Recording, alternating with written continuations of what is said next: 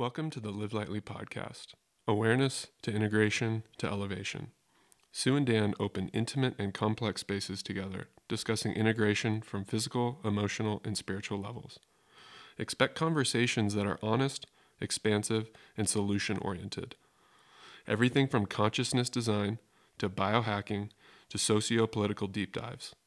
Creative works and building a new paradigm in relationship through daily choices. Check out the show notes for more info about Sue and Dan, plus our guests.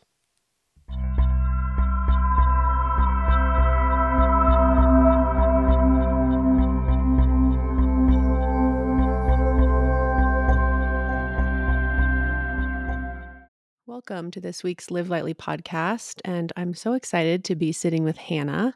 I came across some of her work and writing, let's see, like eight months ago, maybe six months ago, and was like, ooh, amazing, right? Touching on so many polarizing topics with such nuance and intelligence. And so I was very excited that you agreed to be on the podcast this week. So let's just hear a little bit about Hannah. She's a writer and a poet. She explores the social justice orthodoxy, healing, ethics, and spirituality. She studied gender and sexuality and works in the mental health sector, right? So we're obviously going to touch a lot of amazing topics between the two of us in this 45 minutes to an hour.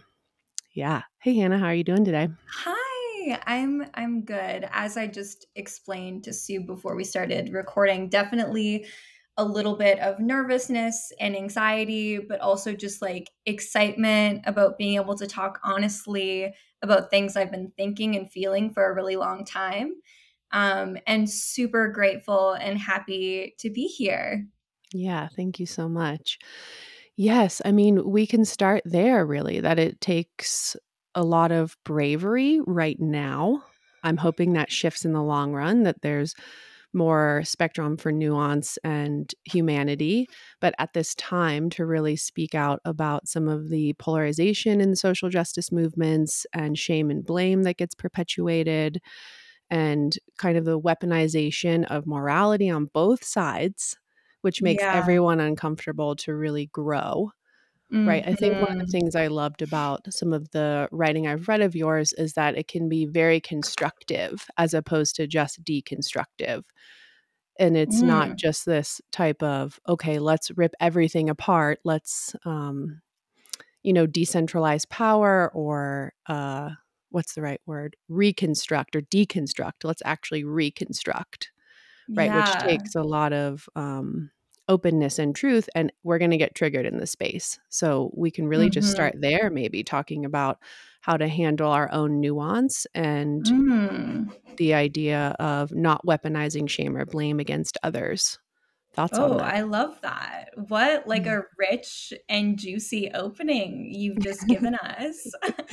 Yeah i love so much of what you've said and um you know I think I've learned how to think critically um, over you know years being involved in movement spaces but critically for a long time has meant how can we pull this apart and say everything that's wrong with it and you know show all of these different perspectives that we're missing and critically has not meant where do we go from here nor has it really paid attention to um, the impacts of just tearing things or often people is how you know how it shows up in the environments i'm in tearing people apart for not being quote unquote radical you know in the ways that um, we want them to be mm-hmm. but um yeah yeah i'm i'm learning along the way how to you know not just deconstruct but also also how to offer alternative ways of being. Um, and i'm figuring that out for myself you know that's why the account i won't say what it's called but is called what it is is because i feel like i'm in this process of really figuring out who i want to be um, and I've become, you know, really disconnected from the way that I want to communicate and interact and learn and grow alongside and with each other in some ways through deconstruction or through a mm-hmm. you know a critical lens that focuses exclusively on deconstructing everything yeah yeah totally and how has that journey been personally in inside your inner body, and I know we might get intimate quick here about sort of how violent just deconstructive deconstructivism can be to the point where we almost sort of pick ourselves apart and pick other people mm. apart so intensely that it's yeah. like a noose around the neck almost. Yeah. And we're doing that to ourselves in certain ways because we're looking outside of ourselves going, ah, inappropriate, ah, performative, ah, yeah. racist, ah, awful, ah, hatred. So mm-hmm. what's that journey been like recognizing that inside yourself and the movements? I mean, it's been like fucking awful in, you know, so many ways. Like, even, you know, as we're communicating now, I'm like having to unlearn so much self surveillance. And, you know, we're not even really talking about anything particularly controversial right now. Mm-hmm. And I, mm-hmm. I just want to ground us in that because there are so many things that have become quote unquote controversial that I'm like, that is not controversial.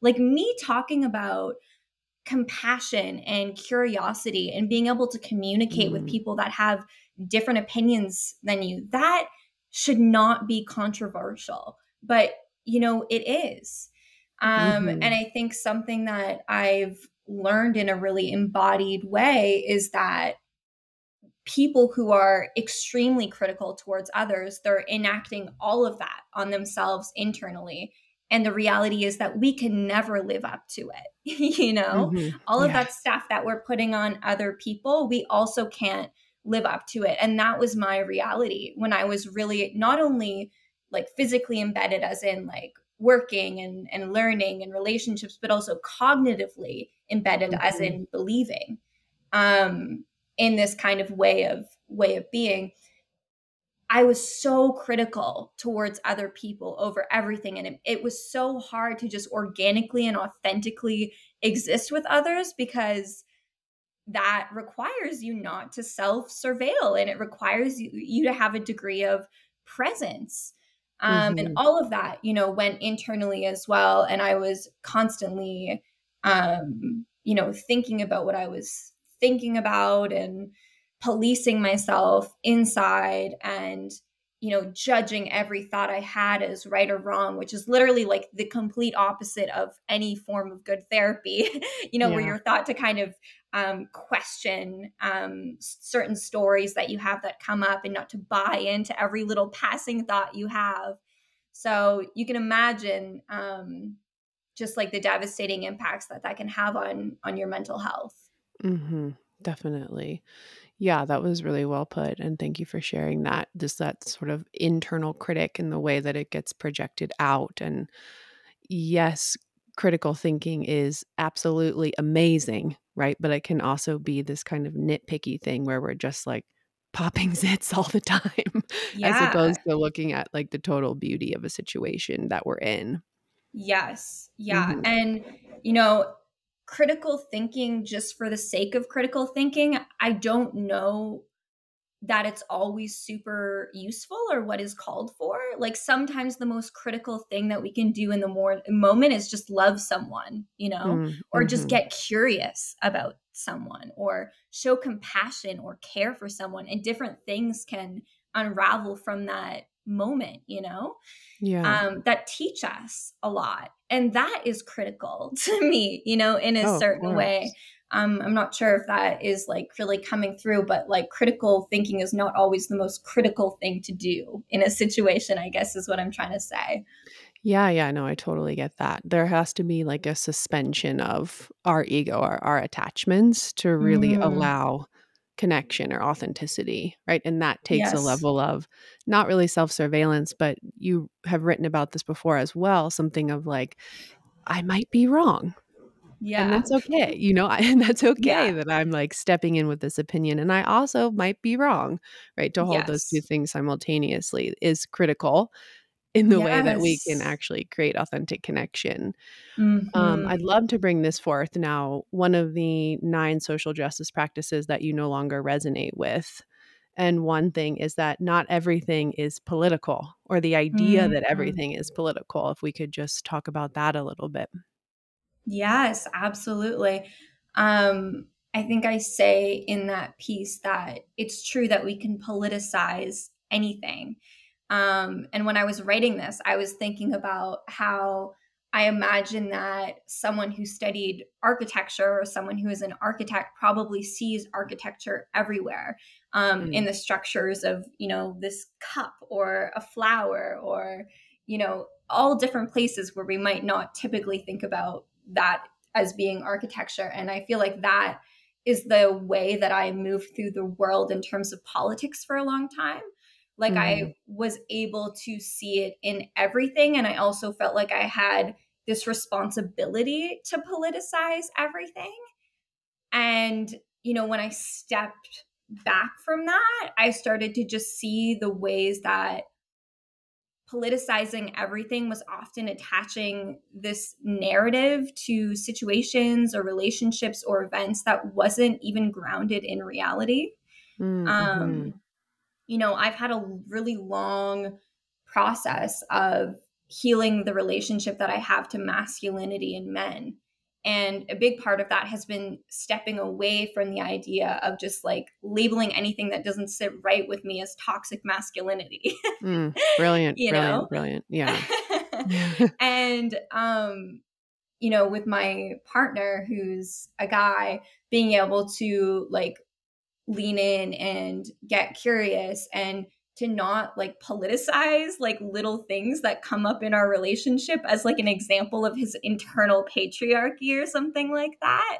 Yeah. Um so that's just like one small example, but yeah, politicizing everything is not something that I feel is you know just grounded in reality or is grounded in complexity and it often has for me involved you know, attaching a very limiting narrative to things that are actually very complex and have multiple factors. Mm, hmm Yeah, I mean that's another side note I have right here is from your writing divesting from the idea that men are trash. Yeah. And that really actually stepping into the like pain points that they might be in actually not being able to connect to their inner being and wanting to see change in the future mm-hmm. as well right but mm-hmm. also having this sort of programming or um, separation from who they are and who, and how they might behave in the future to also rise up against the patriarchy and give yeah. them that avenue as well you know instead yeah. of just labeling everything as toxic masculinity so yeah. i'm you know, I've been in the yoga world for a long time and really saw that rising to the surface in the last 10 years of this reclamation of the divine feminine but this reclamation of the divine feminine turned into uh, fuck masculinity like i know my pleasure i know my body but then such this funny funny thing is like it was like almost hyper feminine if that makes sense mm-hmm. still through the lens of the patriarchy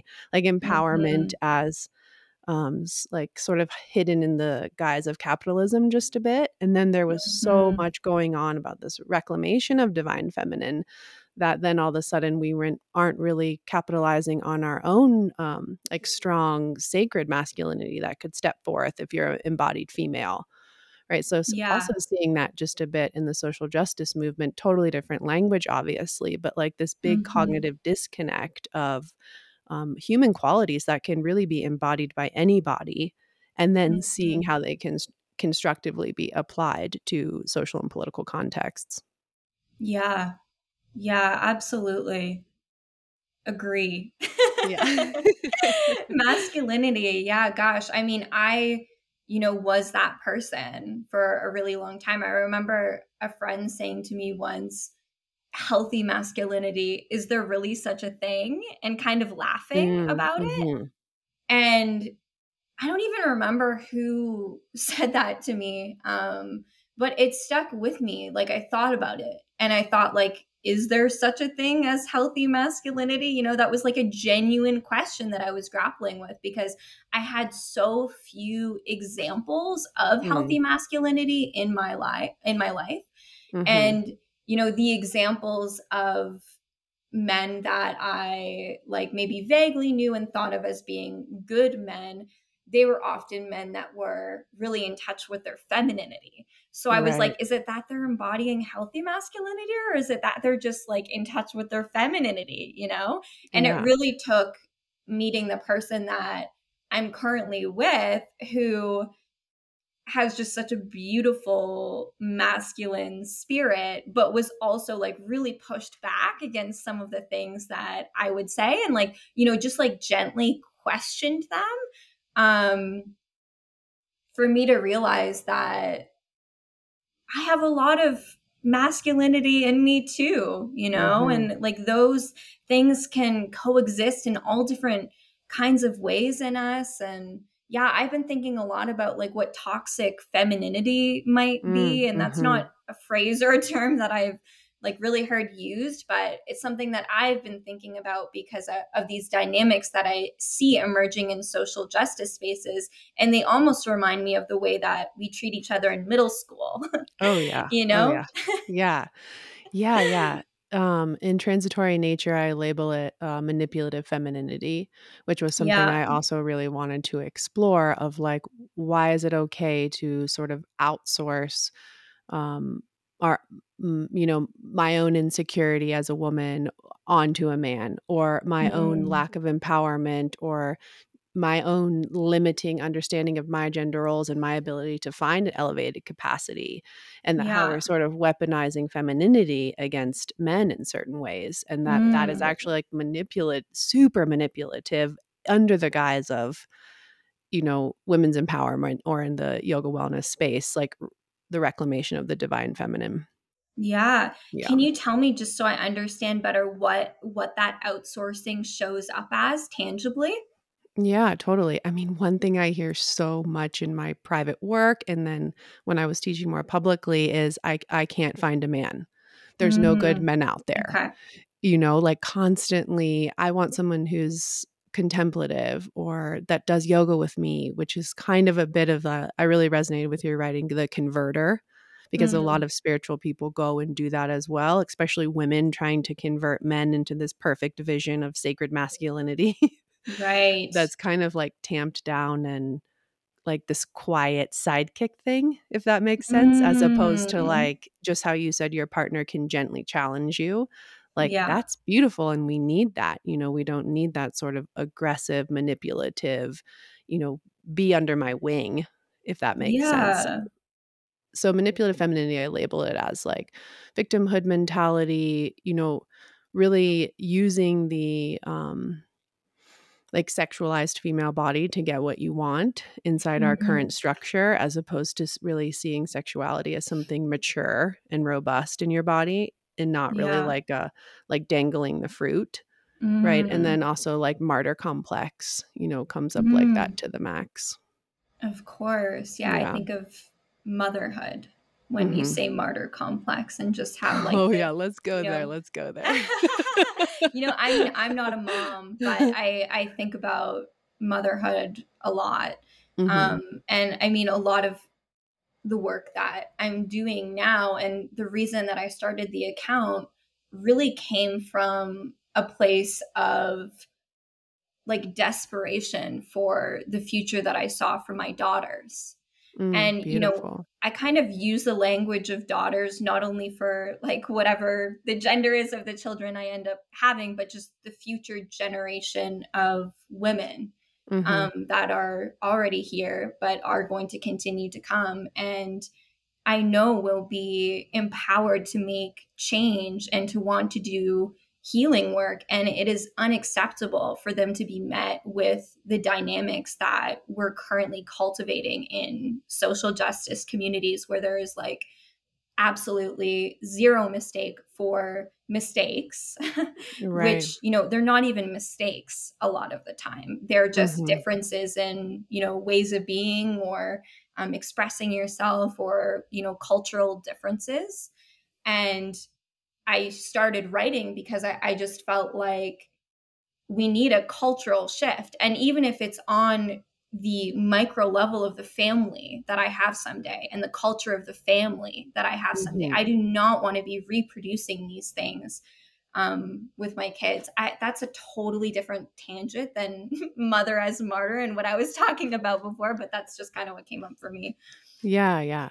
No, I mean, I think that that, you know, so from like a traditional yogic perspective, the idea of working with your immediate karmic relationships is like golden, Mm. just absolute gold because there's so much uh, reform that can happen there in a real embodied way where you're actually really Yeah. dealing with humanity, not Instagram accounts or even Yeah. articles that we write for publications or all those things can be Mhm. valid, but they they really only take up a small portion of Mhm. sort of that human connection and really being able to rewrite a future right with the way that we inhabit our skin really Yes, yes. Mhm. And, you know, I've always felt, not always, but probably since I was um, 16 or 17, I felt a real connection to my future children.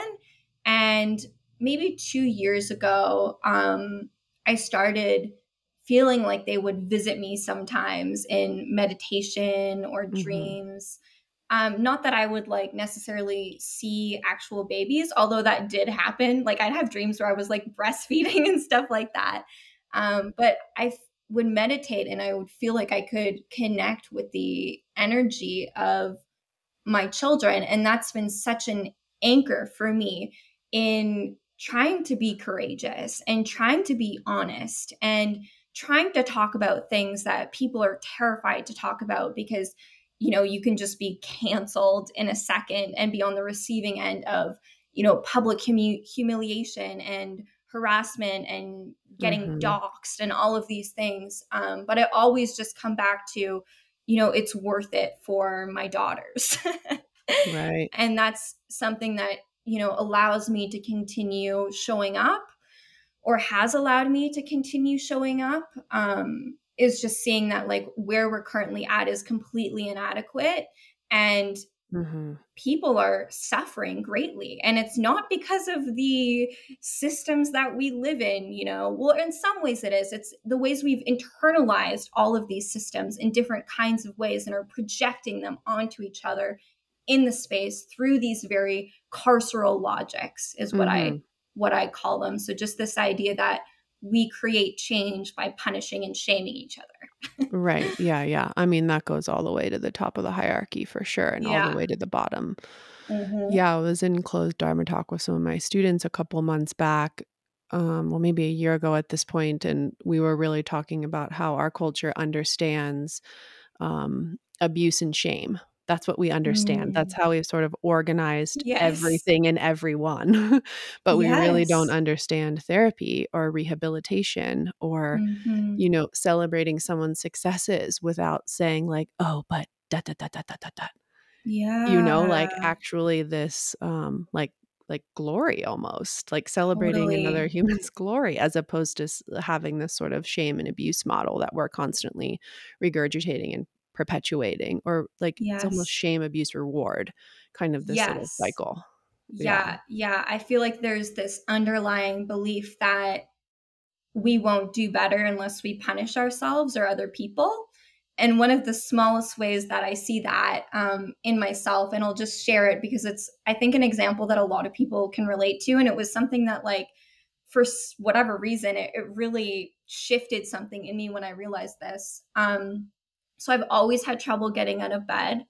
Um, it's like the hardest part of the day for me is getting out of bed. And I've struggled with my mental health since I was a little kid. And one of the ways that it shows up is sometimes I will just stay in bed for really long periods of time that I know are not healthy for me.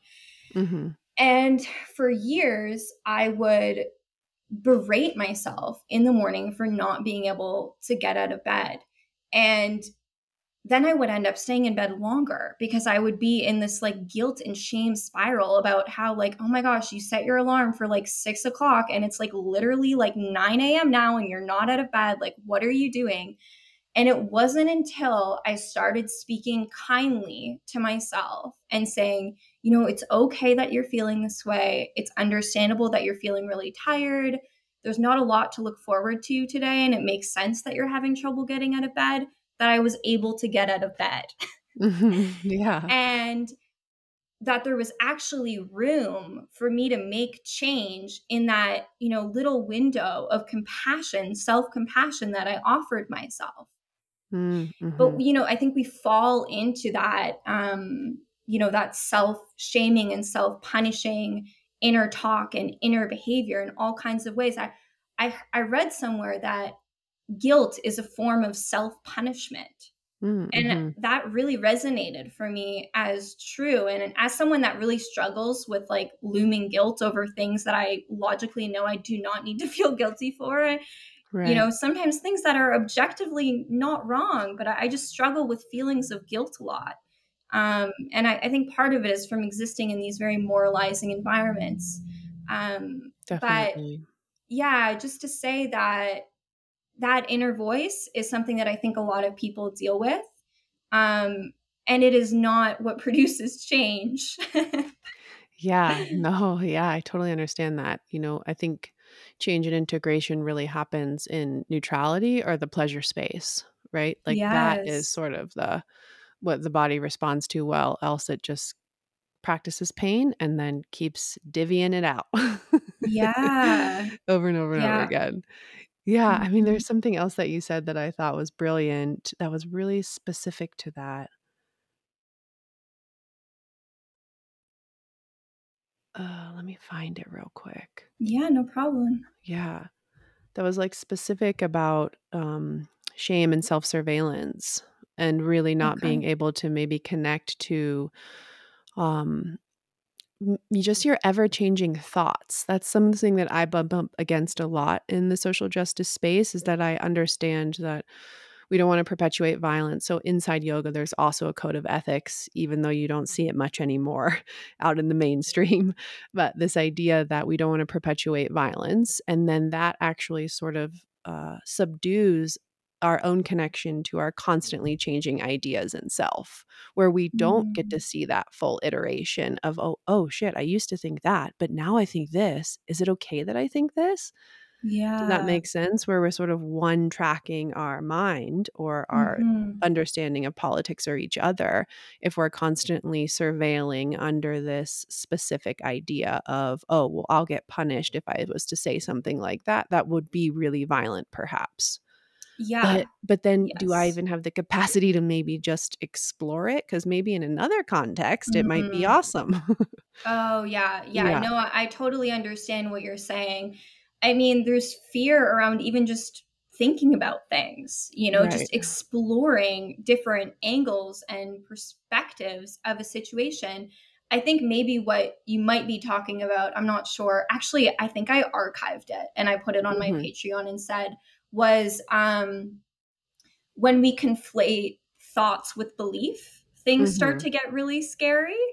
Totally. And, you know, there's so many things that it's actually really important for me to think about as far as misogyny and racism and transphobia and ableism, and also just the world and history and my role in this moment in time.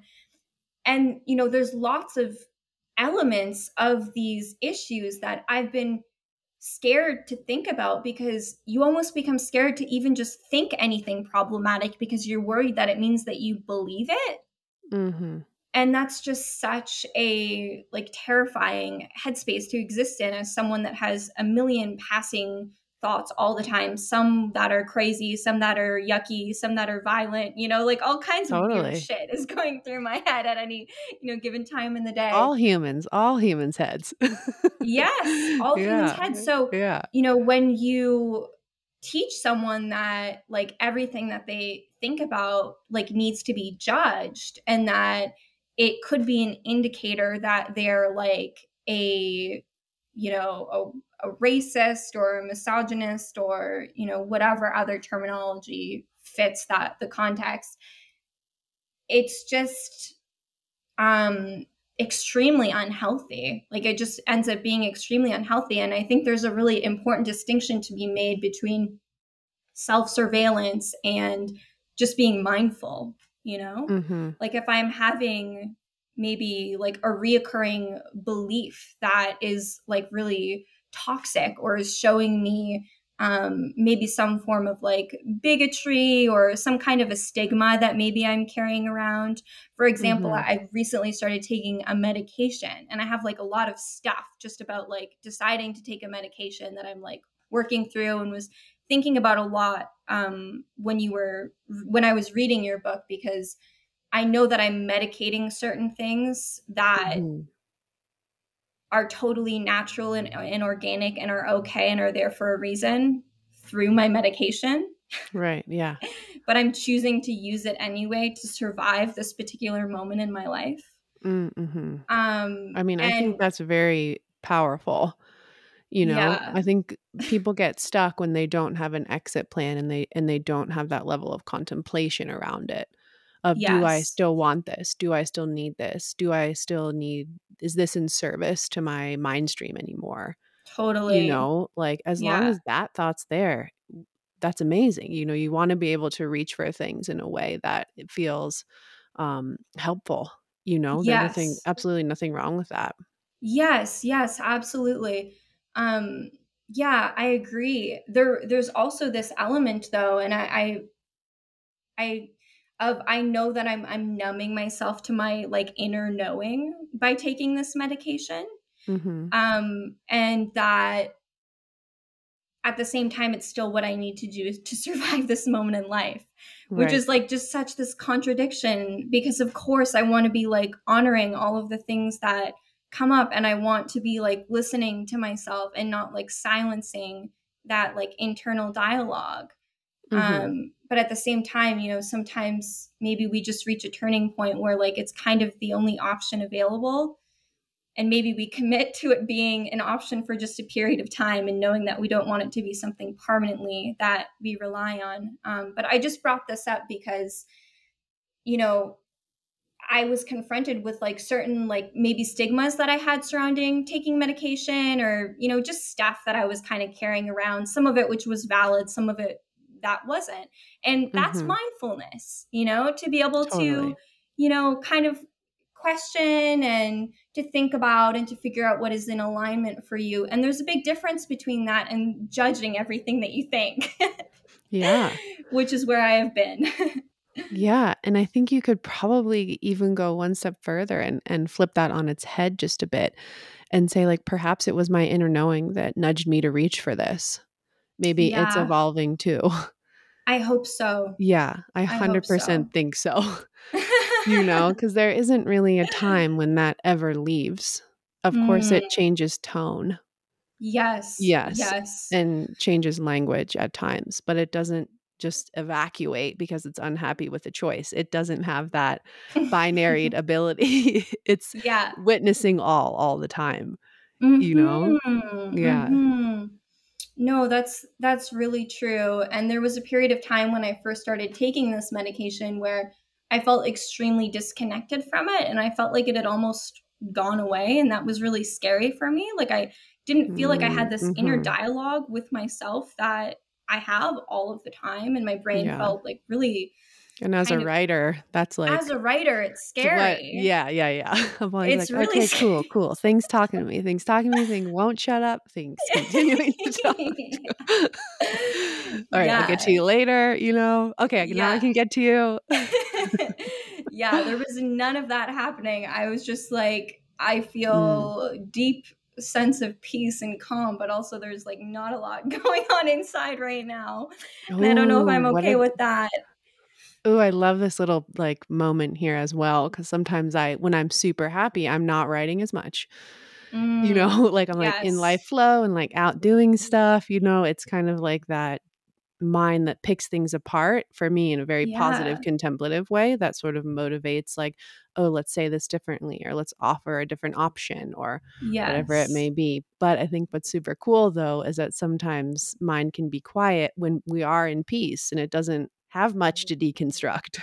Absolutely. And then there can be this like emerging discomfort that can come with that, I discovered, which I never related to before. Like I had read things about like, is it peace or is it is it boredom or is it peace? Like that kind of like sentiment mm-hmm. before. And I was like, man, like I that's like an interesting thought, but I don't really relate. And then when I started taking this medication, I was like, this is, this is so bizarre. I yeah, I feel really peaceful. I don't feel like I have a lot to say. And am I okay with that? you know? And mm-hmm. ultimately, I mm-hmm. decided that I was just going to trust in, um, like, kind of seeing things through for like a six week period of time. And then I would reevaluate. And like you said, like, I found that that inner knowing didn't go anywhere and that the tone just changed and it maybe became less of an uh, internal emergency inside and more mm-hmm. of a conversation which is what i need right now to have a little break oh yes yes that's definitely imperative you know i think for the long term long term sustenance of putting work out into the world you know you've got to have yeah. that sort of second gear moment where you're not always sort of rushing to hear your fingers across the keyboard. yes, yes, absolutely. And just trusting that you still are processing and absorbing. And I, my experience, at least, is that there's a lot often that's going on underneath the surface during those times. Mm-hmm. Not that there mm-hmm. always has to be. I don't want anyone to be listening to this and feel like they always have to be producing, even if it's not on the conscious level you don't. Um, but that's that just has been my experience is that we are always like absorbing and we are always listening and yeah all of that is totally. happening even if it's not at the forefront. Mm-hmm. yeah brilliant. I mean that that's actually a pretty exciting experiment to see how it goes and what it births. Yes. Yeah. Yeah. I'm i'm really excited. I'm mostly hoping that it's going to allow me to graduate the program mm-hmm. that i'm mm-hmm. currently in um, and if it does that, I will be absolutely thrilled. and mm-hmm. if it mm-hmm. does anything else, I will be beyond thrilled, but we'll see. Yeah. Cool. So let's talk um, cancel culture and accountability a little bit. Sure. And just understand like it's it's like gut wrenchingly hard for me to watch sort of the cancel culture takedowns yeah. Um, of course, I definitely understand on one level of, you know, someone who's perpetuated lots of sexual abuse or for years, right? They're sort of at the top of a really intense hierarchical trickle down. You know, I think that there is a time and place to say, like, let's dethrone this ideology because it's clearly not serving millions, you know, mm-hmm. uh, very specific situations.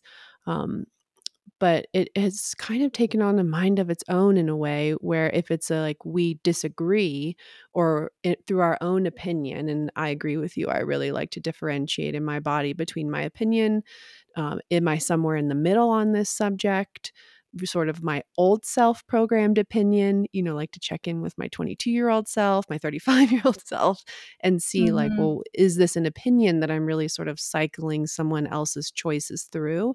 And then immediately right. saying, like, no, you know, I'm not into that. And then we see these huge campaigns of, mm-hmm. you know, sort of social takedowns of people's yeah. entire lives and livelihood, not always based in um, reconstruction or we're still in the shame punishment model with cancel culture. So I would love to hear your thoughts on that. Yeah, I mean, I would say that on like the community level, and I guess I'll, I'll use that phrasing just to identify anything that is not like a you know, not the CEO of some big business who's accumulated a ton of wealth and has abused their power and, and this kind mm-hmm. of thing. But Perfect. on the community level, I have never seen a successful accountability spectacle online. That's what I think of them as because I feel like it is a spectacle. It's designed um, maybe with the best of intentions, but to be witnessed mm-hmm. by many people and to create this kind of mob mentality among people who are watching where your own um, your own goodness depends on participating in the humiliation and shaming and punishment of this person. One thing that I just wrote down while you were speaking was that disagreement is experienced as a threat to safety. And I think mm-hmm. that is something that, um, in my experience, creates the fuel for cancellations. Uh, is that we slowly over time, at least this is what I experienced in myself, we come to see disagreement as an actual threat to our safety. Mm-hmm. And I think this was like really perpetuated for me through like safe spaces and safer spaces, which at the beginning I was like, this is amazing. And like, this is a tool for us to like be sensitive to like the different histories that people are carrying when they enter an environment. Mm-hmm. And then over time, it just became this other thing where it was about surveilling and policing and only allowing this like very limited way of showing showing up which one requires you to be neurotypical mm. because right. i mean you know mm, great point even if yeah. you are neurotypical it is extremely hard to understand all of the subtext of these environments yeah. because there's mm-hmm. a whole other language that is being yeah. used. There's many words that are allowed and not allowed. Um, but just back to my initial point, it was for me first through these safer spaces that I began to experience difference as an actual threat to like my safety. Mm-hmm. And I think underneath it was maybe this idea that if I was um, confronted with someone who thought differently than me, well, one, that they like didn't have my well being in mind and that they were like out to get me somehow. Mm-hmm. And then two, that like there was this risk of us potentially getting sucked into like the other side. Right. Um, if someone, you know, said something that was conservative or i mean and that's being very generous most of the time it's things that are very you know they're like they're they're things that fall within the frame of what would be considered acceptable on the left but again we're at this new moment in time where like language is being recoded and problematized totally. in all of these different ways mm-hmm. Yeah, and that like recodification of language, it, it's like the veneer of safety for sure. And then over hmm time, it's kind of like uh, it erodes the community from the inside out, right? To sort of just put what you said in, in really simple terms as well, because then all of a sudden, you know, if you feel like you're always on eggshells, then hmm everybody's feeling that. And then there isn't hmm really a hey, what the fuck do you think about this? This shit is going down. It's nuts. Like you can't just have like a yeah. normal conversation when you don't yeah. fully have this sort of academic speech at the tip of your tongue. Yeah. And, and you just kind of want to put your full humanity out there. Yes. But no way, man. No way. No, no. Yeah. I, I, I say to people, you know, if you like if this isn't something that you want to speak about or if you don't feel comfortable speaking about it, that is okay.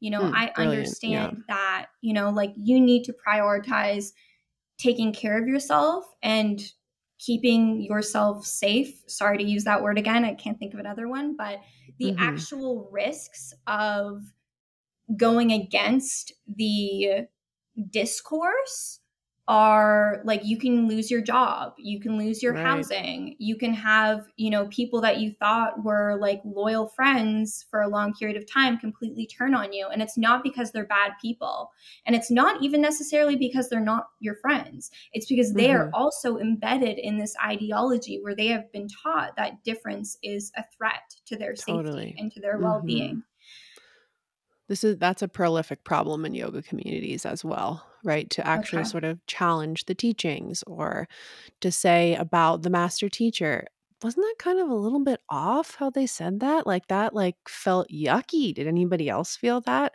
like yeah. even sometimes saying that in sort of big groups where we've seen a lot of demystification of the guru seat because there hasn't really been that ability for new discourse to ar- arise because it's yes. sort of like a follower model almost. Totally. You know, yeah. and what you're saying just makes me think that part of the construction of this of this echo chamber mm-hmm. is that um you know there becomes like no room for any like nuanced dialogue because you have to protect yourself so adamantly that mm-hmm. you know if we were in one of these environments together sue and you kind of pushed up against something that i said I, even if i even if i was like hmm, maybe that was a little fucked up i would have to defend myself like yeah. you know like crazy and i would have to maybe even find a way to flip it on you so that mm, you're actually mm-hmm. the one that's being misogynistic or you know whatever it is that you were acute you were saying i was you know being in that instance. This is obviously totally hypothetical silly no, situation I totally get it. Yeah but that creates the echo chamber because then mm-hmm. we can't just disagree and i'm so thirsty for that like i'm so yeah. thirsty to just have someone say you know, I don't, I'm not sure if I like agree with that. And like, mm. this is why. And to have those conversations where we can actively think through it together because I don't agree with myself half the time. you know, I yeah, we're, we're walking balls of contradiction for sure. Yeah. Yeah. Everything that I said five years ago, I disagree with now. And five years before that, I disagree with all of that stuff, you know? So mm-hmm. there needs to be room to just have these conversations. And if there is not, and i think that that's one of the reasons why self-censorship and why um, like self-surveillance and punishment and shaming are so dangerous i now realize mm-hmm. from experiencing it is they create these really intense echo chambers where truth is literally being fabricated by people mm-hmm. in the space and by the play of emotions and punishment and the certain kind of conditioning that's happening within that um, arena Mm, what a great question, you know, to sort of check your echo chamber of like, is truth being fabricated in this context? Do I understand the context I'm in of why this is right or why this is wrong? Right. Only inside that context can I make that claim. Ooh, I'm in a weird place. Yeah. yeah, I was at a dinner party, which is like super rare for me because I'm all water and very introverted. And one of my family members was with me, and she was like, Wow, you did a great job being social. I know that's like not your thing, like the next day. And I was like, Yeah, you know why? Because that lady from Russia, she's just saying what she thought. Like, did I agree with everything? No, but could I actually get into a conversation with her? Yes. Like, yeah. that's the kind of like social discourse I want to be in, you know, where yes. it's like, well, that's true, but have you thought about it? Or vice versa, yeah. not just this sort of like all agree thing or, yeah, that's just the world, huh? It's really tough. And I'm doing da da da da da, just like you are, period. Totally. Yeah oh god or trying to like out radical each other mm, you know that's yeah. something that happens a lot in these communities where it's like yeah give us an know, example of that kind of speech because we do come from different points of view okay. so just like a few sure. ideas of what that speech sounds like okay sure so yeah i hope that everything i'm saying is making sense to listeners no, it's, because it's perfect yeah okay okay yeah good. i just want to make sure because i think it's valuable for anyone listening yeah absolutely yeah. so um hmm, okay, I'll try to come up with an example on the spot. So let's say that I was um, uh, getting into an argument with my partner over something that I felt was him exhibiting toxic masculinity. And I was mm-hmm. talking with a friend about it. And we were unpacking all of the different ways that his toxic ma- masculinity was showing up in that instance. And then my friend says, well have you thought about the ways that disability politics plays into this mm-hmm. and and uses like some other intersection as like this way to almost it's like this it's this like competition for you know who can drop the most buzzwords who can do mm-hmm. the most quote unquote intersectional analysis of a situation and then, like, while we're doing this, we're just attaching all of these narratives to something. Mm. I mean, that has been my experience of it now is sometimes those things are really useful in understanding a situation. And other times it's like, you've just like written like another storyline about something that happened that maybe he just forgot to hold open the door for you. Like, I don't know, you know, like, right. yeah, yeah, yeah, totally, totally. Okay. That makes perfect sense. Yeah, and that also really doubles back on just sort of this fabrication idea, which I think is like mm-hmm. a great word. It can be a very intimidating word, and I get that. You Yeah. know, because we we all want to feel this like solid bedrock of truth all the time, Right. you know, and sometimes that actually is false safety, right? But that that's such a great thing to check as well. Like, well, why don't I just ask the person Yeah. what was going on in their head? Right as opposed to sort of this like oh, analysis totally and i mean again it goes back to what we were discussing earlier it's because there's no room for disagreement and then that mm-hmm. feeds into this culture i mean not with me not with me and my partner that's just a one-off random example but yeah. um within these environments because there's no room for disagreement you actually end up talking behind people's backs a whole lot oh that's the trickiest part yeah so much gossiping and mm-hmm. You know so many dms Ooh, between yeah. you know people about someone else and that person i've never seen them actually included in the conversation in a way mm. that was um you know where there was a you know power dynamic that would have created the conditions for some kind of change or some kind of healing totally. to happen mm, mm-hmm. so yeah all of these things you know kind of are happening at the same time and they're creating like a community environment that is just like so intolerable i think for so many people mm-hmm. yeah i mean the the gossip thing is also prolific in the yoga world and and I think sometimes to mitigate that, we could create our own ethical safety if we just turn to the person and we're like, I actually haven't talked to Stevie about that. I don't have a comment yet. Yeah. You know, but that yes. takes so much steadfastness in our inner body. To, yes. To, to actually say, like, I'm going to just drop all of this with one sentence. Haven't heard it from the horse's mouth. Not going to proliferate fabricated truth just yet, you know? Yeah. Absolutely. And in these environments where there is like a lot of gossiping and talking behind each other's back, you quickly kind of learn that like you are not somehow immune to that. Like there's totally. probably people talking shit about you too. Mm-hmm. And then, you know, you're watching yourself from all mm, sides. That's a great point. Great to, point. You know, make sure that you never do or say anything that could be misconstrued and to give, you know, that could give someone else fuel to say something about you. There was something else that I was going to say. Oh, oh, yeah. I think like one particular mechanism, and I, I love what you say that like if you if you could just say like very clearly and very kindly, I haven't spoken with that person, and so I don't feel really comfortable speaking about it. The problem in the spaces that I'm embedded in is then mm. that is now framed as so you don't believe survivors Okay, got because it. Mm-hmm. everything mm-hmm. is considered considered a threat to safety, you know? Mm-hmm. So eh, when everything is considered a threat to safety, that means that even minor disagreements are um, framed as as if someone's life was in danger, and then mm-hmm. you know you mm-hmm. have whole community of people. And again, I was one of these people that are so steeped in like the victim complex mm-hmm. or the survivor complex or whatever you want to call it. And that's a terrible, terribly scary place to be.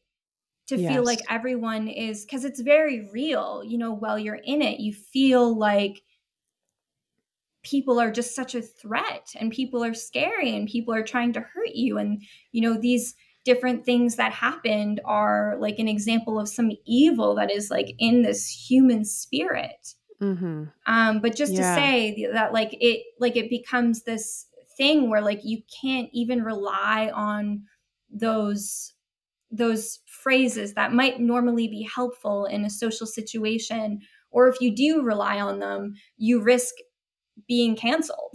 mm, okay, got it. Yeah, that was super helpful.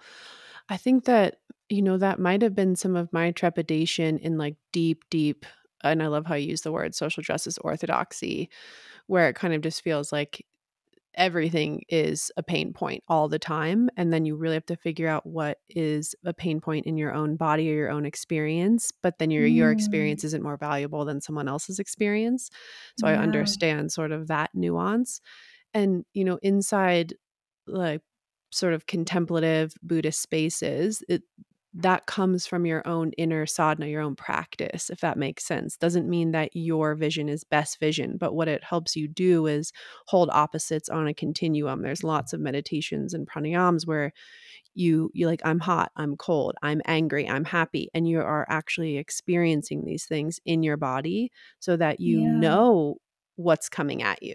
Does that make sense? Mm. It's like tricky yeah. when there's all these funny mind games, but there isn't really an embodiment practice, right, to sort of support long term change.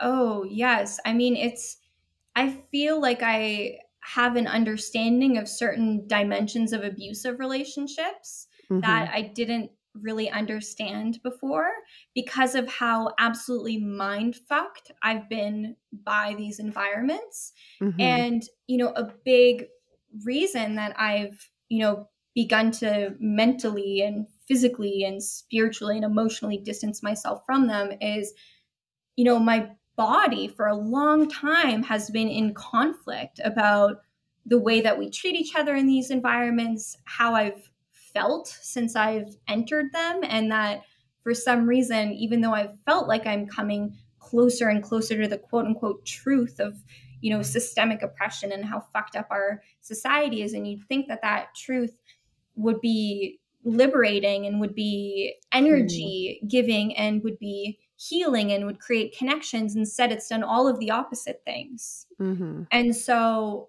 you know a big part of my process has been really connecting with my body um, and feeling, you know, where I'm holding all of this stuff and being able to not just attach a story to it, mm-hmm. but, you know, yeah. to perhaps think, you know, maybe there is something wrong. That was the mm-hmm. first thing that I just allowed myself to do is maybe there's something wrong. Maybe it's not that this is my internalized whatever coming up. Maybe there right. actually is something wrong here with you know how i'm treating others how i'm being treated like the culture of the environment. And then it just kind of all started to fall apart once i went there even the littlest bit.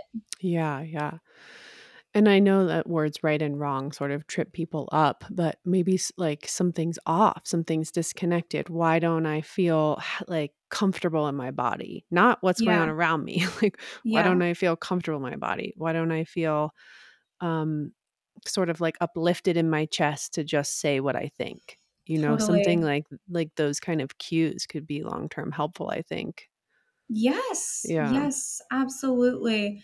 So yeah, absolutely so important to be able to tune into the knowledge of your body and to not just immediately allow someone else really to tell you what is going on for you because mm-hmm. that you know that is what happened to me like i would have this discomfort and then i would tell myself that that was a part of the process of working through my own like internalized sexism or internalized right. racism or whatever else and i attached that to everything mm-hmm. and that was just a mm, story mm-hmm. you know and it's it's not to say that working through internalized power and the ways that that lives in us is comfortable all of the time it's just yeah. to say that that might not be what's going on for you mm-hmm, mm-hmm, there are many things that those feelings could be yeah yeah i mean I definitely worked through a lot of internalized sexism to get to the point that I'm at, uh, to use those words purposefully, you know. And then at some point also was like,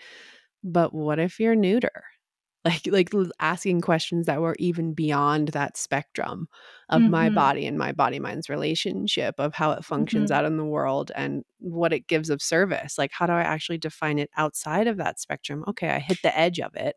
Yeah. You know, and I can't keep using that as a, a, pathology. I, you know, I see this a lot in my students. They pathologize mm. their growth so yeah. much that then it's like, bam, right back to the thing that happened 12 years ago. Yeah. You know, instead of saying like, oh, yeah. oh yeah, actually I I like took a moment and I stepped outside of the pathology for a second. Yes. You know, yes. I got a whole totally different set of goggles on almost now. Yeah. Yeah, yeah, being able to sort of question from that place. Yeah, yeah, totally. And you know, there's different things that like tuning into that conversation that my body is having with me at all times. There's certain sort of guidelines that I've been able to determine for myself as far as what I need for a relationship to be sustainable for me Mm-hmm. And there are things like I need to be allowed to ask all questions. And that, you know, totally. that doesn't mean that every time is the time for questions or people often take these things to, to, such an extreme you know when i say them they put them in like the most absurd context where it's like well of course don't ask a question then or just wait you know yeah. um, but i need to be able to ask questions um, i need to be able to share what's on my mind. I need to be able to cry. I need to be able to express whatever feelings are coming up. I basically Mhm. need to be able to show up in wholeness and I need I need you to be able to show up in wholeness too. Mm, mhm. Um, and that doesn't mean that like what we're always bringing is, you know, easy or palatable or suits each other. But just to, you know, to be able to show up as we are, I need to be able to say no. I need to be able to say maybe. I need to be able to say yes. Um, I I'm very weary of just dynamics where things begin to feel coercive or like I'm Mhm. not allowed to think for myself or develop my own opinion. So, yeah, I know these are things that I'm I'm gradually figuring out and I really am grateful for my body um in helping me kind of get where I am all in Mm. one piece. Mhm. Yeah, yeah, the word coercive is a really valuable one. You know, kind of almost feels like just being strung along and you feel like you have to go in that direction, you know, so Yeah. to like to sort of check that energetic dynamic. Yeah. Yeah. Yeah, there I'd was one to more Oh, thing. Oh, go no, ahead, no, Sue. no, go ahead. No, you go first. well, there was one more thing that it just came up for me, and I was thinking of it while you were speaking, and then I was just trying to remain present with you, so I kind of lost it. Um, but I was thinking about, you know, who is activated by social justice rhetoric or discourse and what those wounds are.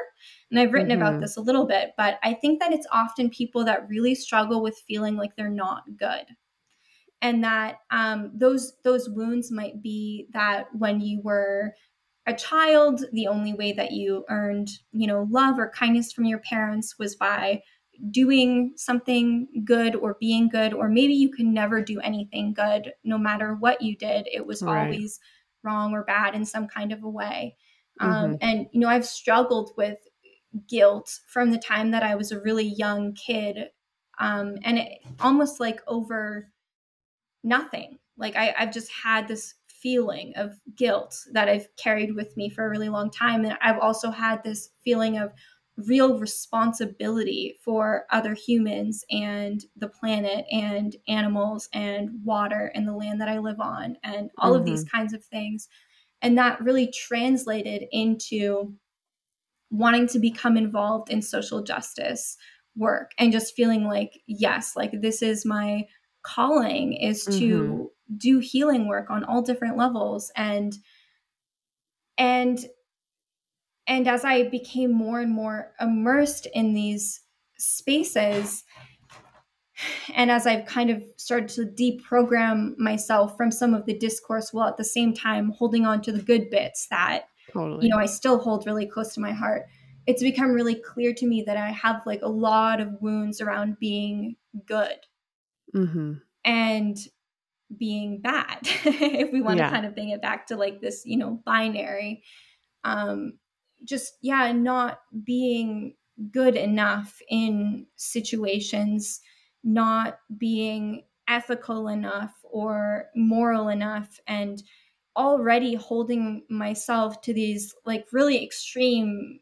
standards as Mhm. to like what it means to be a human being. I was one of those kids that was like a vegetarian from the time I was three, you know, because Yeah, I found uh-huh. out that meat was animals and I was just like, what?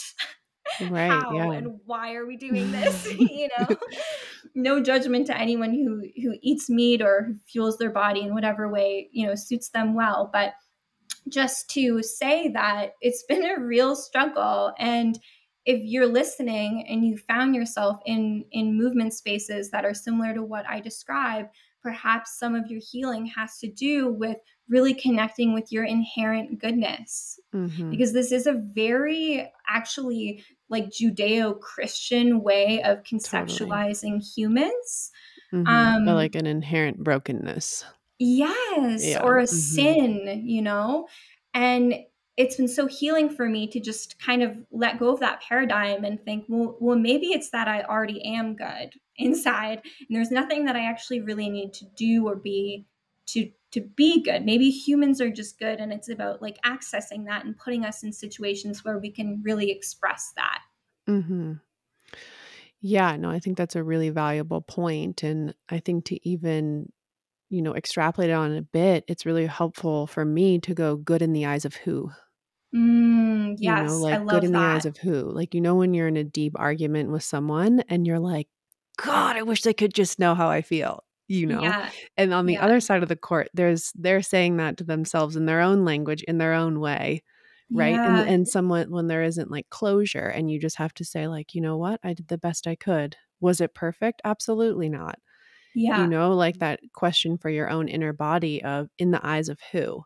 Good in the eyes of who? And then it's like, oh, good in the eyes of this religious text, good in the eyes of my social justice space, good in the eyes of my yoga teacher, good in the eyes Mhm. of my partner, good in the eyes of, you know, to because there's every single one of those spaces is going to have a different answer.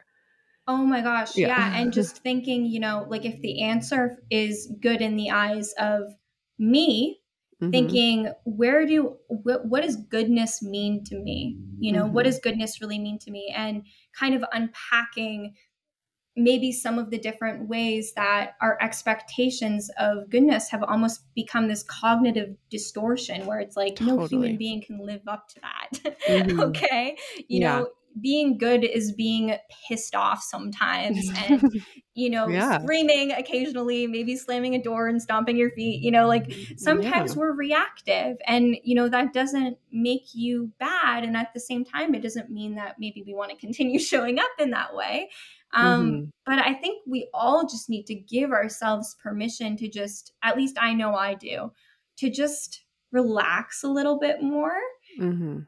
And to know that it's okay to have a lot of different parts that you are, you know, working on integrating and working on allowing to peacefully coexist in the being that is you and that sometimes there's sad or hurt parts of ourselves that get projected on others. And the good Mhm. news is if we are in these relationships where we can show up in our wholeness, we can do that repair work. Yeah. And I You think know that's what you can about. catch when you're doing that. Yeah. Yeah. Totally, totally. And then it's a beautiful place because then you can actually not move towards surveillance, but move towards extreme self responsibility, which is, oh shit, what I did was like inappropriate. Let me just explain why I did that. I'm hurt. I'm scared. I'm sad. I don't feel good. I feel sick. That reminded me of the past, you know, da da da da da da. That's like extreme self responsibility, which I know can also be very demonized in sort of social justice spaces of like Mhm. individualism. And there's even so much nuance there of understanding, Yeah. like, well, what am I responsible for inside my body mind relationship? And then what am I responsible for projecting outward that's actually my own subjective body mind relationship, not the totality of what's occurring. Totally. It's it's Yeah. very confusing because in social justice spaces it's like to claim that people need to be responsible for themselves is regarded as this kind of type of neoliberalism that Totally. um, allows like just our individualistic culture to thrive but at the same time we create this culture where it's like if you do one thing quote unquote wrong you're a bad person and you Mhm. deserve to be shamed and humiliated in all of these kinds of ways so like many things in social justice it's you know there's like it's you you can never really get it right and Mhm. that's when it that's how it becomes like abusive you know is Yeah. that like no matter what you end up just not being able to do anything right and for me i've really had to connect with this balance of how liberating self responsibility can be um, Mhm. and at the same time knowing of course there are things that are out of my control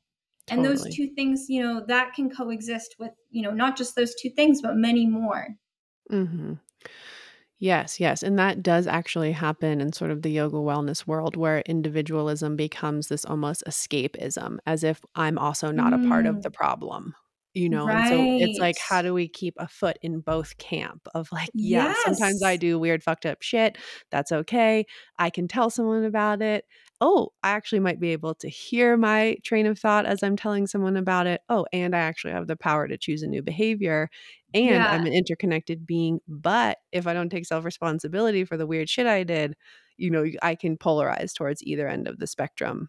Yes, yes. I think something that's really helped me is just realizing that life is so context dependent. Mm-hmm. And you know, there's going to be situations where you are called on to be radically responsible for your own behavior. And totally. there's going to be other situations where you really need to compassionately look at all of the kind of external factors that influence something that you thought or did or believed. And then there's, you know, there's going to be other situations like you say where you really need to acknowledge that you are a part of a particular ecology is how I yes. like to think about it. Mm-hmm. And that the things that we do and say and how we speak about each other, you know, it does affect and, you know, connect and relate to the people around us in ways that can be healing and harmful and everything mm-hmm. else. Yeah, yeah, brilliant. I mean, ecology definitely gives it a big scope of that there is a lot of influence here, internal and external. Mm-hmm. Yeah. Absolutely. Yeah. So maybe we'll do just like a little bit of a pivot because I find this one really kind of sticky, especially in the social media space, is performance and performative mm-hmm. behavior and really being able to understand, you know, I actually care about this. I'm not virtue signaling. This is something that I do in my life. This is something that I'm really dedicated to. And then mm-hmm. the other end of the spectrum where there's just so much performance coming through. And I think that could even be um, in the way that we police our own language and other people's language is I think is a pillar of performance too of just like wait yes. can we just like have a little bit of expansion here not be super rigorously intense you know so mm-hmm. i'd love to just talk mm-hmm. about performative activism i think slacktivism sort of fits in this an understanding mm-hmm. of we can't be compassionately involved in the entire world suffering but yeah. we can be big agents of change in certain areas how do we stay out of the performative space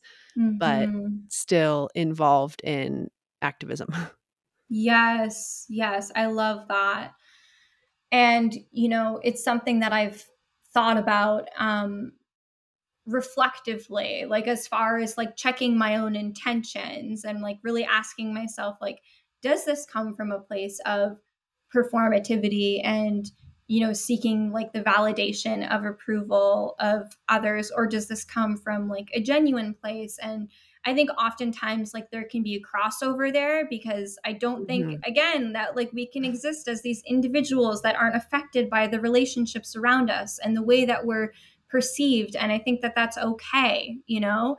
It's okay if you do things and sometimes you also enjoy that other people say, "Hey, I really like how you did that or how you said that or whatever mm-hmm. else." I mm-hmm. think that's totally normal and fine. Um and at the same time if like you're only doing things like if that's the reason why you are doing things then i think there can be a problem mm-hmm. i i wrote that and i'm i'm probably misquoting myself here but i wrote something along the lines of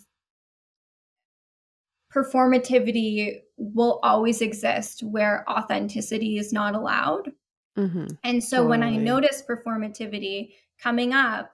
Instead mm-hmm. of attacking someone for being performative or even having a really confrontational maybe conversation with someone where I say that I think they're being performative, which I've certainly done and mm-hmm. have, you know, rethought. I might ask myself, why is authenticity not allowed here? Mm-hmm. Why is this person not allowed to show up in the way that they are? Because I, I, think that is sometimes at the root of performativity is that there's this very limited way of showing up that is allowed. Yeah so um, one thing that i've just kind of started to explore is rather than confronting someone about um, something that i perceive to be performative or attacking someone or showing up in a comment section or something or even just having like the process of internal judgment, you know, that we go through, or at least I go through when I see someone doing something that I think of as being performative, I have started to ask myself, why is authenticity not allowed here? Because I think that the two go hand in hand um, mm-hmm. and that there's a very very limited way of showing up that is allowed online and in some in-person places that i totally move through i think there's this idea that this only exists online and that's a lot of the engagement mm, that people mm-hmm. have with it is only online and that this wouldn't happen in person is something that I hear sometimes. And I just would like to say it does happen in person and it yeah. does transpire in person for sure. But um, you know, I think that we have a collective responsibility to create the conditions wherein people do not have to perform.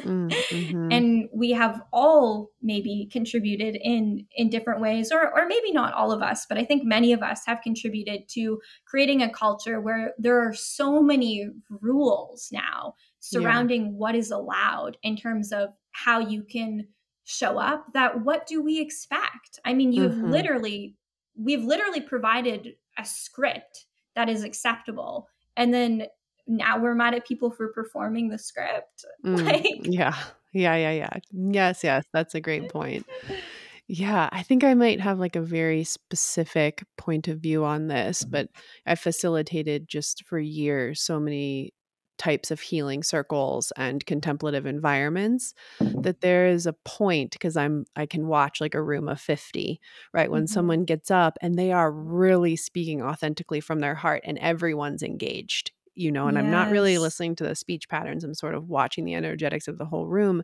and then the mm-hmm. second that they disconnect from their speech a little bit and they go into a personality aspect that isn't fully them give me a yes. voice tone change give me a body language change and then the whole room disconnects from them yes. you know and it's like whoa when's this lady gonna stop talking you know like you can kind yeah. of feel that starting to rise to the oh, surface oh, you know yeah yeah of just like whoa what an amazing embodiment shift of authenticity full engagement and then totally. performative behavior and everyone kind of like it's like a blank screen goes over the eyes and everyone disengages almost with their heart and their yes. heart space and slumps and is sort of biding their time. Yes. You know? So I think that could be really like how much we do that to other people and then how much we actually disconnect from our own speech in that way. Yes. like, oh shit, am I in performative mode that I've like disconnected?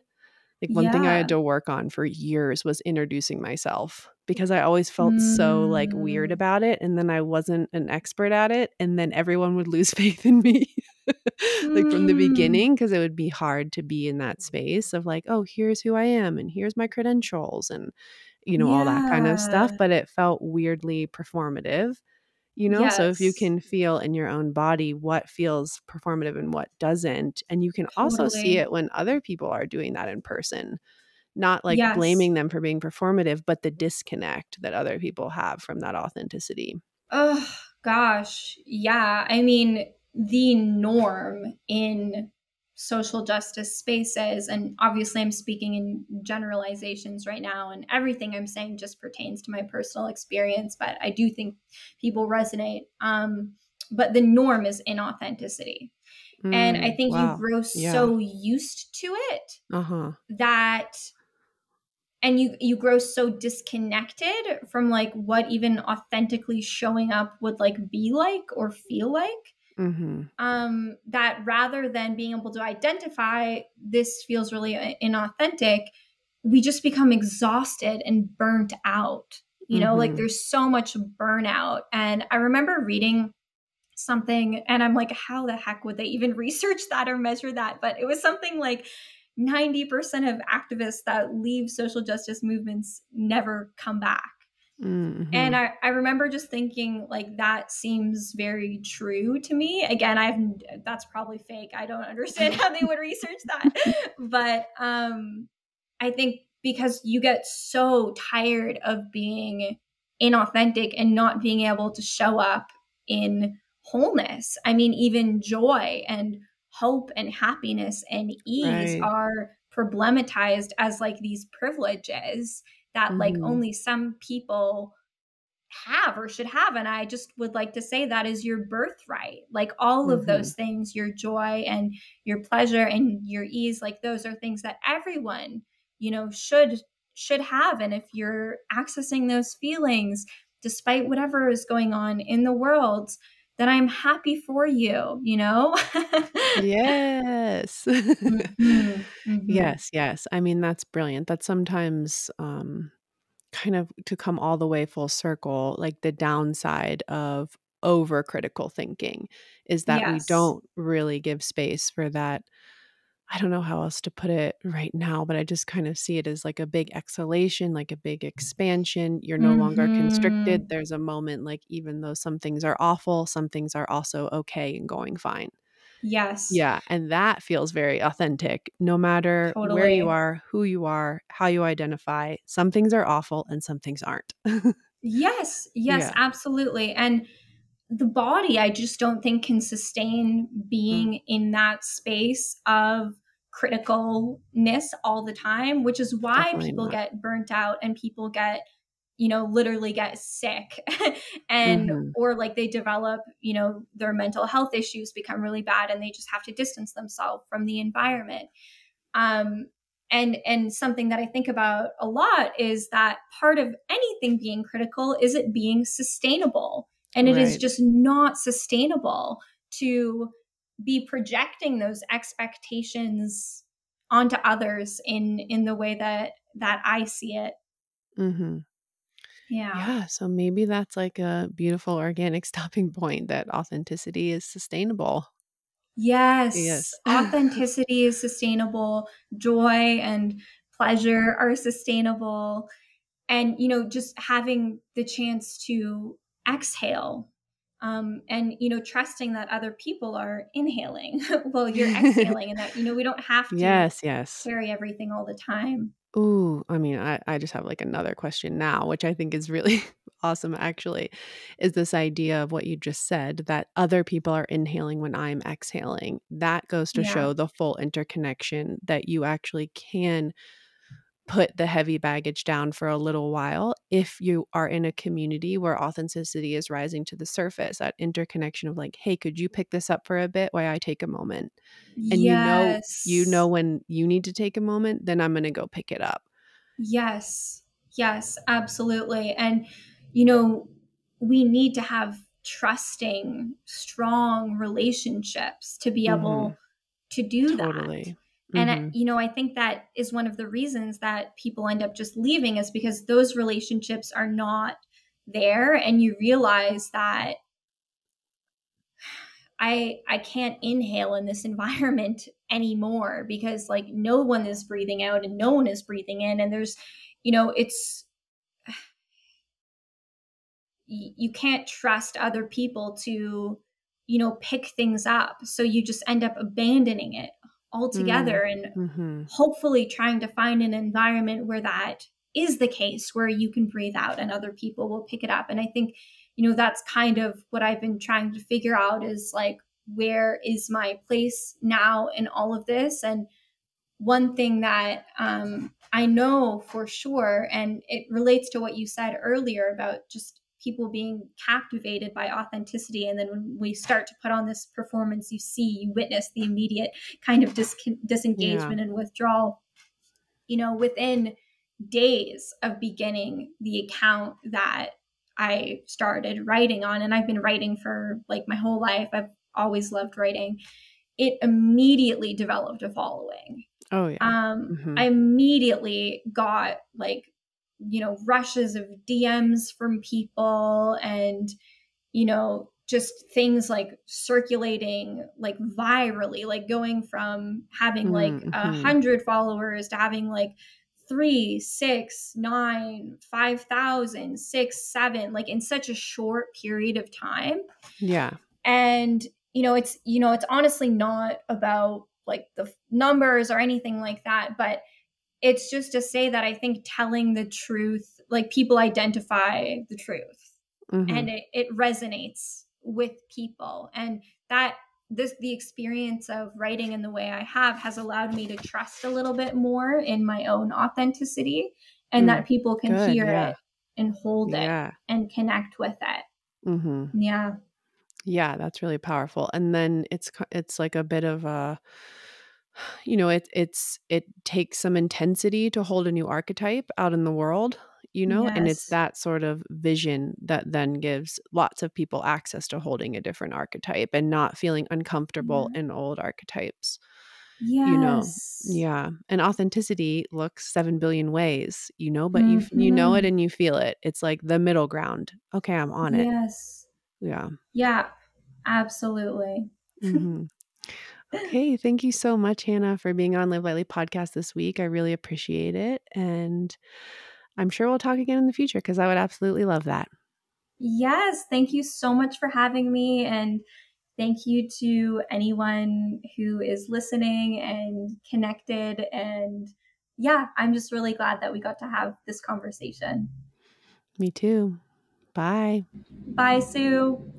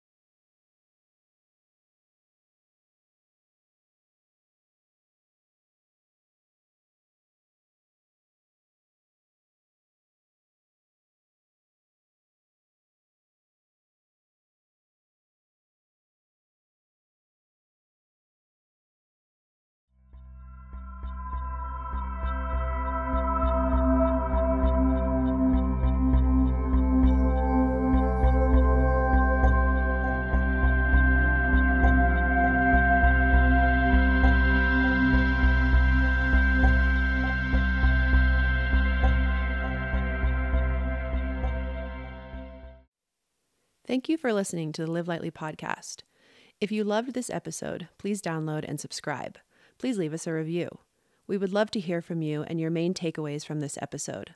Tag us on Instagram and Facebook at Live Lightly underscore. We will then reshare your takeaways and insights. We love bringing you these in depth conversations. Please remember the suggestions of our guests and hosts are for informational purposes only and should not be taken as actionable advice. This podcast is a resource for general information and education only. Live Lightly is not liable for your decisions to implement information from this podcast.